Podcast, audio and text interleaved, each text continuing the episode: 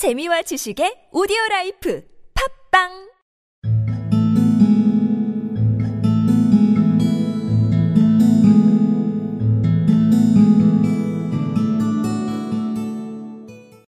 We had reached the same crowded thoroughfare in which we had found ourselves in the morning.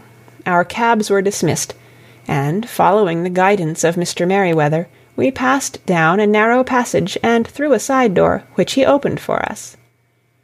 Within, there was a small corridor, which ended in a very massive iron grate.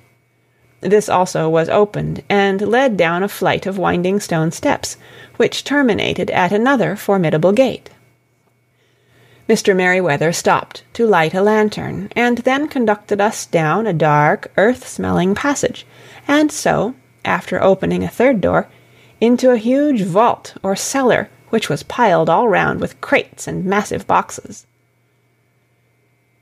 "You are not very vulnerable from above," Holmes remarked as he held up the lantern and gazed about him. "Nor from below," said Mister Merryweather, striking his stick upon the flags which lined the floor. "Why, dear me, it sounds quite hollow," he remarked, looking up in surprise. "I must really ask you to be a little more quiet," said Holmes severely. "You have already imperiled the whole success of our expedition. Might I beg that you would have the goodness to sit down upon one of those boxes and not to interfere?" The solemn Mister Merryweather perched himself upon a crate, with a very injured expression upon his face, while Holmes fell upon his knees upon the floor and, with the lantern and a magnifying lens, began to examine minutely the cracks between the stones. A few seconds sufficed to satisfy him, for he sprang to his feet again and put his glass in his pocket. "We have at least an hour before us," he remarked, "for they can hardly take any steps until the good pawnbroker is safely in bed. Then they will not lose a minute, for the sooner they do their work the longer time they will have for their escape. We are at present, Doctor, as no doubt you have divined, in the cellar of the City branch of one of the principal London banks. Mister Merryweather is the chairman of directors, and he will explain to you that there are reasons why the more daring criminals of London should take a considerable interest in this cellar at present." "It is our French gold," whispered the director. "We have had several warnings that an attempt might be made upon it." "Your French gold?" "Yes. We had occasion some months ago to strengthen our resources, and borrowed for that purpose thirty thousand Napoleons from the Bank of France. It has become known that we have never had an occasion to unpack the money, and that it is still lying in our cellar. The crate upon which I sit contains two thousand Napoleons packed between layers of lead foil. Our reserve of bullion is much larger at present than is usually kept in a single branch office, and the directors have had misgivings upon the subject." "Which were very well justified," observed Holmes. "And now it is time that we arranged our little plans.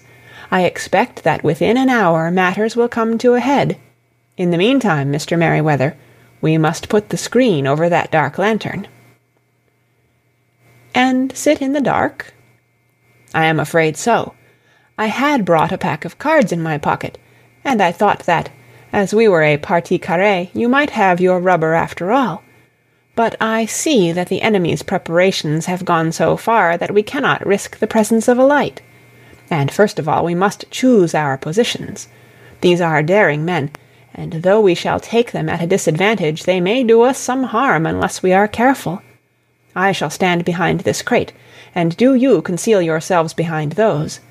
Then, when I flash a light upon them, close in swiftly. If they fire, Watson, have no compunction about shooting them down."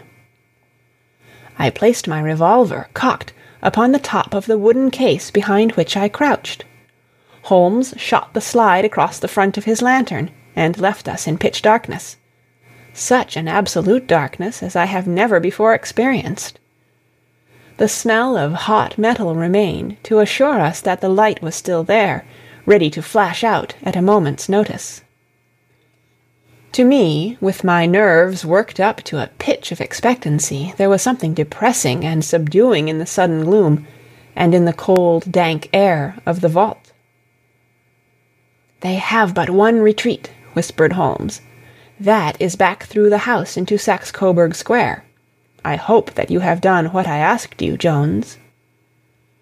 "I have an inspector and two officers waiting at the front door." "Then we have stopped all the holes. And now we must be silent and wait."